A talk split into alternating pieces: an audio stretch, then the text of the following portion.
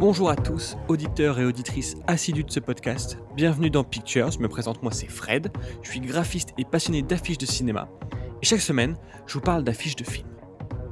Et comme vous avez pu le deviner par rapport à la miniature et au nom de ce podcast, je vais parler du film Glass de Mike Shyamalan.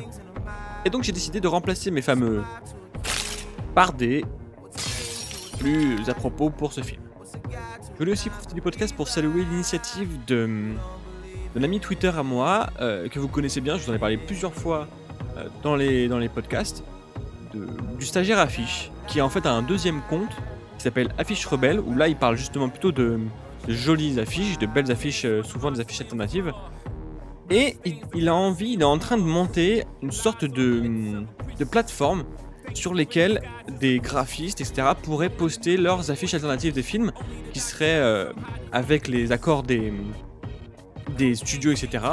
Et qui après pourraient être vendus comme ça. Donc voilà, Euh, vous pouvez voir la cagnotte qu'il a lancée sur, euh, sur son Twitter. Voilà, s'appelle Affiche Rebelle. Donc il demande pas beaucoup pour commencer, donc euh, c'est juste histoire de commencer à faire un site, etc. etc.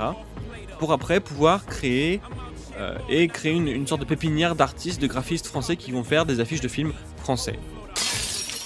On va pouvoir commencer le podcast. Alors accrochez-vous, bienvenue dans Pictures.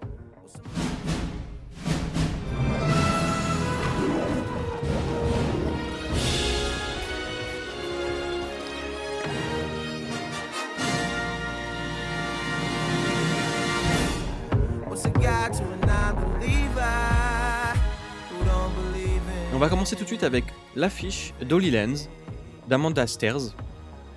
Un film qui raconte l'histoire de Dari, euh, qui découvre qu'il a un cancer et euh, part de New York pour aller créer un élevage de porcs à Nazareth. Sur l'affiche, on le voit lui, avec euh, donc un des porcs à côté, et en fond, j'imagine la ville de Nazareth. Je connais pas bien le coin, mais donc lui, il est dans ses collines, etc. Et c'est une affiche que je trouve assez jolie.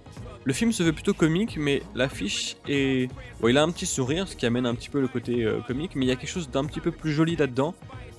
On sent que ça va être une, euh, une fable, une genre de fable assez poétique, parce que voilà, dans les couleurs... Et euh, je vous parlais la dernière fois du règle des deux tiers, un tiers.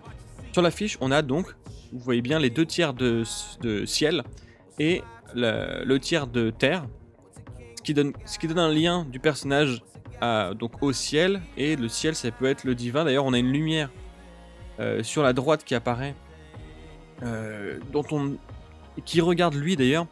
Et alors, je suis dans l'interprétation bien sûr, très subjectif, mais c'est pas le soleil, vu que le soleil on le voit parce que lui est un petit peu en contre-jour, bon, qui a été un petit peu euh, amélioré parce que normalement on devrait le voir plus foncé que ça, mais bon, il est un peu éclairci, mais on voit le soleil derrière lui, donc il ne regarde pas le soleil, mais il regarde cette lumière. Donc on pourrait interpréter comme quelque chose d'assez divin, parce que lui c'est pas un pratiquant, mais il va faire la rencontre dans la bande-annonce d'un rabbin.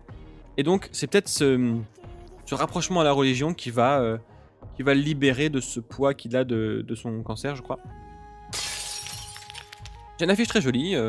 Il n'y a pas d'autre chose à dire parce que c'est une simple photo. On a, on a le, le port, euh, l'éleveur de porc et la ville derrière, donc le, lieu où ça va se passer, et ce côté un petit peu euh, spirituel en tout cas, euh, avec, avec cette lumière un peu divine. On passe ensuite à l'affiche du film Une jeunesse dorée, qui raconte l'histoire d'une bande, d'une troupe de, de théâtre, comédie qui s'appelle Le Palace, dans, euh, dans les années 80, fin des années 70, euh, début des années 80. Donc c'est une troupe de jeunes euh, parisiens, euh, il y a des chanteurs, c'est une sorte de club en fait, le Palace, où se côtoient des artistes. Et donc on, on- on- l'histoire nous raconte en fait la vie de la réalisatrice, un petit peu romancée apparemment, Eva Ionesco, qui fait jouer d'ailleurs son fils dans le film, et qui est sur l'affiche aussi en bas à gauche. Et donc elle raconte sa jeunesse dans, euh, cet endroit et la relation qu'elle a particulière avec ses parents aussi. Enfin, il y a quelque chose d'un peu, un peu étrange, je vous laisserai regarder la bande-annonce. Et là, on a tout de suite une, euh, dans l'affiche une opposition, en tout cas une superposition entre le monde de la jeunesse en, en haut, avec toutes ses couleurs, les couleurs de la nuit, ce bleu qui vient se, contredire avec sa couleur complémentaire, le, le orange-jaune. et ses paillettes, et ses couleurs, et ses déguisements. Et en dessous, euh, plus sombre, plus... euh, cette, femme qui, a l'air de se regarder dans le miroir, en fait, qui est face à une forme de vieillesse, peut-être, avec son, son mari à côté. Donc, donc ces deux oppositions-là, ces deux mondes-là qui vont venir euh, se, heurter un petit peu dans ce film, j'ai l'impression. Au côté typo, on a quelque chose d'assez moderne. euh, voilà, un petit peu bâton classique, un petit peu, euh, comment dire, avec de la lueur externe un petit peu colorée, ce qui fait penser encore une fois au monde de la nuit. Donc c'est vraiment, là on est sur le thème, c'est une boîte de nuit, ça, ça va se passer la nuit. Voilà. Voilà pour la fiche d'une jeunesse dorée. Et on passe tout de suite à la fiche de Colette. Un film de Wash Westmoreland avec euh, Knightley. Knight- Knightley. Sur la fiche donc, le portrait en grand, en gros, en énorme de, euh, de Colette, du coup, du personnage. Avec, en redondance un petit peu sous le titre, portrait d'une jeune femme moderne. Voilà, donc on a euh, ce visage assez marqué et marquant de, et magnifique d'ailleurs de, de Keira Knightley. Les mots au-dessus du Guardian, exaltant, drôle, enthousiasmant, j'arrive pas à lire, et splendide. Voilà, donc les insertions de texte, de, ça on a régulièrement. Et qu'est-ce que nous dit cette affiche qui est pourtant assez simple, hein, donc c'est le portrait de cette femme. et bah, ça nous dit pas plus que ça, c'est-à-dire que on la voit, elle est là, elle est, elle est belle, elle a un regard assez euh, sûr d'elle. Au niveau typo, son nom est écrit à la main, donc on dit euh, manuscrit, écrit à la main. À la différence de calligraphie où là il y a un- une recherche de style, là c'est vraiment une écriture, son écriture classique. On imagine même que c'est la signature peut-être de Colette. Colette, pour ceux qui savent pas, donc c'est une, euh, écrivaine, une autrice euh, des années, je crois, 60 que je vérifie. Attendez, hop, petit, petit fact-checking. Colette, c'était 1893. Voilà. Donc là- où se passe le film en fait. Donc ça va nous raconter l'histoire de cette femme. Euh, cette femme euh, féministe, euh, moderne, en avance sur son temps. Et, l'affiche est assez classique, je trouve. Malheureusement, on est sur vraiment le portrait. L'image est jolie, mais on on pourrait imaginer qu'il y a une part de son visage qui est éclairée, une part de son visage un peu plus sombre. Donc on imaginera quand même peut-être des différentes facettes de sa vie. Voilà, peut-être ne pas forcément parler que, euh, que de ses livres et de sa réussite. Et peut-être parler aussi un petit peu de- des moments où il sera un peu plus au fond. Mais euh, pas d'autre chose. Je suis tombé sur une image d'ailleurs en faisant mes recherches euh, hyper jolie qui reprenait les, les, visuels des années, des années 1800. Et, et je trouve ça dommage de ne pas avoir réutilisé ça. C'était très joli. Mais bon, voilà, on reste sur une affiche classique. Mais maintenant, on va entrer dans le vif du sujet avec le film qui nous intéresse donc aujourd'hui. Le dernier film de Might Schna- Night M. Night Shyamalan. Vous pensez Glace. tous les trois avoir des dons extraordinaires, comme ceux qu'on trouve dans les comics. J'ai mis au point un traitement efficace contre cette pathologie. Glass donc. Le dernier film d'un de mes réalisateurs préférés pendant une époque, Might Night Shyamalan, avant qu'il fasse euh, quelques films un peu ratés malheureusement. Mais bon, là on est concentré sur une trilogie, sur la fin d'une trilogie j'imagine. Enfin, nous sommes tous réunis. Et le monde va voir de quoi nous sommes capables. Après euh, longtemps, je sais pas combien de temps après, Incassable, puis plus récemment Split, voici Glass. Donc pour résumer un tout petit peu l'histoire, dans Incassable on suit Bruce Willis qui se rend compte qu'en fait il n'est jamais blessé et qu'il a une force particulièrement importante et qui décide d'en faire euh, une sorte de super pouvoir et de devenir une sorte de héros. Split raconte l'histoire donc du personnage joué par James McAvoy. C'est un personnage qui a des multiples personnalités, qui enlève des filles et l'une de ces personnalités est une sorte de bête qui développe une force incroyable aussi et qui agit comme un peu un animal. Sous l'effet des flashs, une nouvelle identité va faire surface. Por favor, signora. Rendez-moi mes écouteurs. Éloignez-vous de l'interrupteur, très cher. Il est super forte, la bête Et dans Incassable, on avait le personnage donc joué par Samuel L. Jackson, qui s'appelait Elijah, qui était aussi donc on découvre euh, au fur et à mesure, je vous spoil un peu le film, attention, hein, qui qui se découvre être un génie du mal en fait, qui a une maladie des os de verre, et donc par opposition à Bruce Willis qui lui est incassable, euh, lui est donc euh, cassable. Voilà. Et donc, mais c'est un génie diabolique et il cherche absolument en fait lui à retrouver ses personnages parce que lui est fan de BD et il cherche à retrouver ses ses, ses- ses héros euh, dans la vraie vie en fait. Lui se sent comme un vilain, mais il cherche ses héros en fait pour justifier son rôle de vilain. Bientôt, tu ne seras plus seul. Tu as deux nouveaux copains.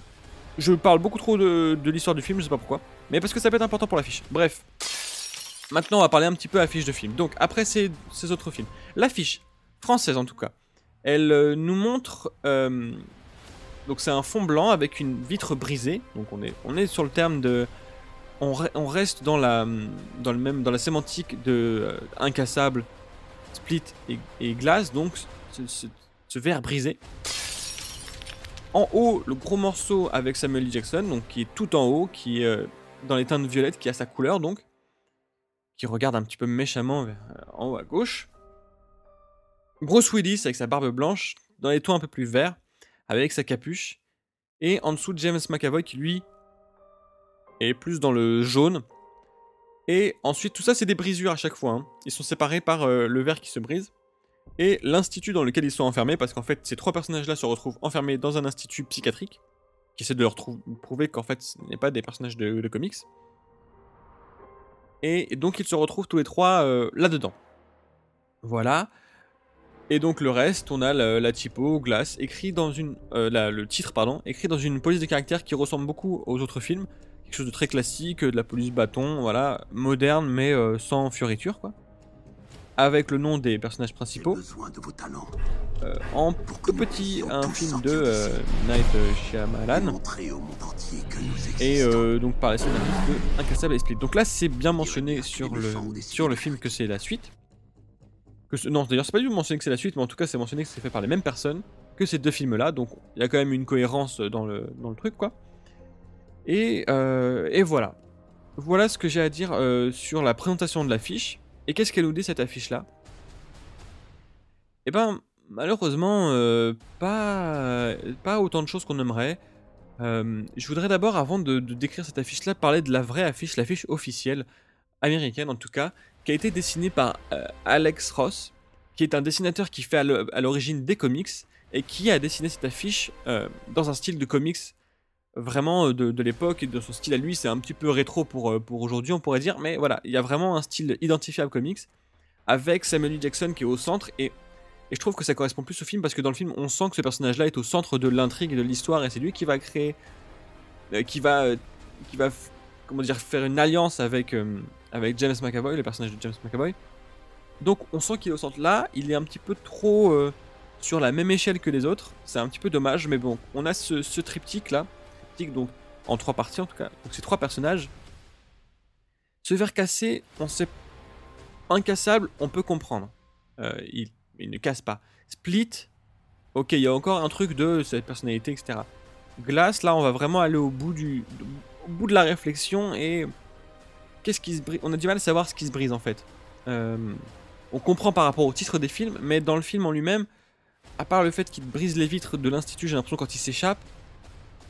Est-ce que c'est la personnalité de James McAvoy, donc qui se, qui est une, qui a un esprit brisé en mille morceaux? Est-ce que c'est correspondant au corps de Samuel Jackson? Donc là, voilà, on, on est sur euh, ces personnages-là qui sont en rapport avec ce, ce- titre et donc en rapport avec le, la vitre, je dirais. Voilà, c'est. euh, mais bon, c'est créé en- entièrement par le, le- le film, donc. Donc voilà, c'est un petit peu. euh, là, pour moi, on n'a pas le côté trop héroïque de Bruce Willis. On n'a pas trop le côté maléfique. Bon, maléfique de James McAvoy, il fait quand même une sale tronche. Euh, et euh, Samuel Jackson a quand même bien une tête de vilain, mais vous voyez, ils, sont, ils sont au même euh, niveau, en fait. Ils sont tous les trois au même niveau. Ça manque un peu de hiérarchie, c'est un petit peu dommage. Je trouve que l'affiche française est pas, est pas la plus réussie. Et donc, ensuite, en dessous, après le titre, après les, crédits, donc l'Institut, c'est juste une manière de situer, en fait, où se passe, où se passe l'histoire. Voilà. Donc finalement, une affiche qui a l'air quand même jolie. Je trouve que l'affiche, je vous la mettrai bien entendu sur Twitter. La véritable affiche l'originel, on va dire, US est vraiment très classe. Ils l'ont malheureusement pas beaucoup utilisé pour, euh, pour communiquer dessus à l'international. Et c'est un peu dommage. Après, euh, c'est du comics, donc c'est très américain. Donc éventuellement, eff- effectivement, euh, ça parle beaucoup plus au public américain. Un peu moins en France. Donc, euh, donc voilà, une adaptation. euh, après, visuellement, elle est quand même, euh, elle envoie quand même. C'est-à-dire que ce, côté brisé comme ça, c'est assez joli, mais significativement, voilà, ça manque un peu d'éléments. Voilà, c'est à peu près tout ce que j'avais à dire sur Glass, le dernier film de M. Night Shyamalan. Et on se retrouve très bientôt dans un nouvel épisode de Pictures. Pour rappel, vous pouvez me voir sur Twitter, at. Vous pouvez m'écouter sur Podcast Addicts, sur Ocha, sur iTunes.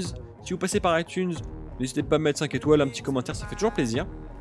Et on se retrouve très bientôt pour un nouvel épisode de Pictures. En attendant, n'oubliez pas d'aller voir des films, ou au moins les affiches.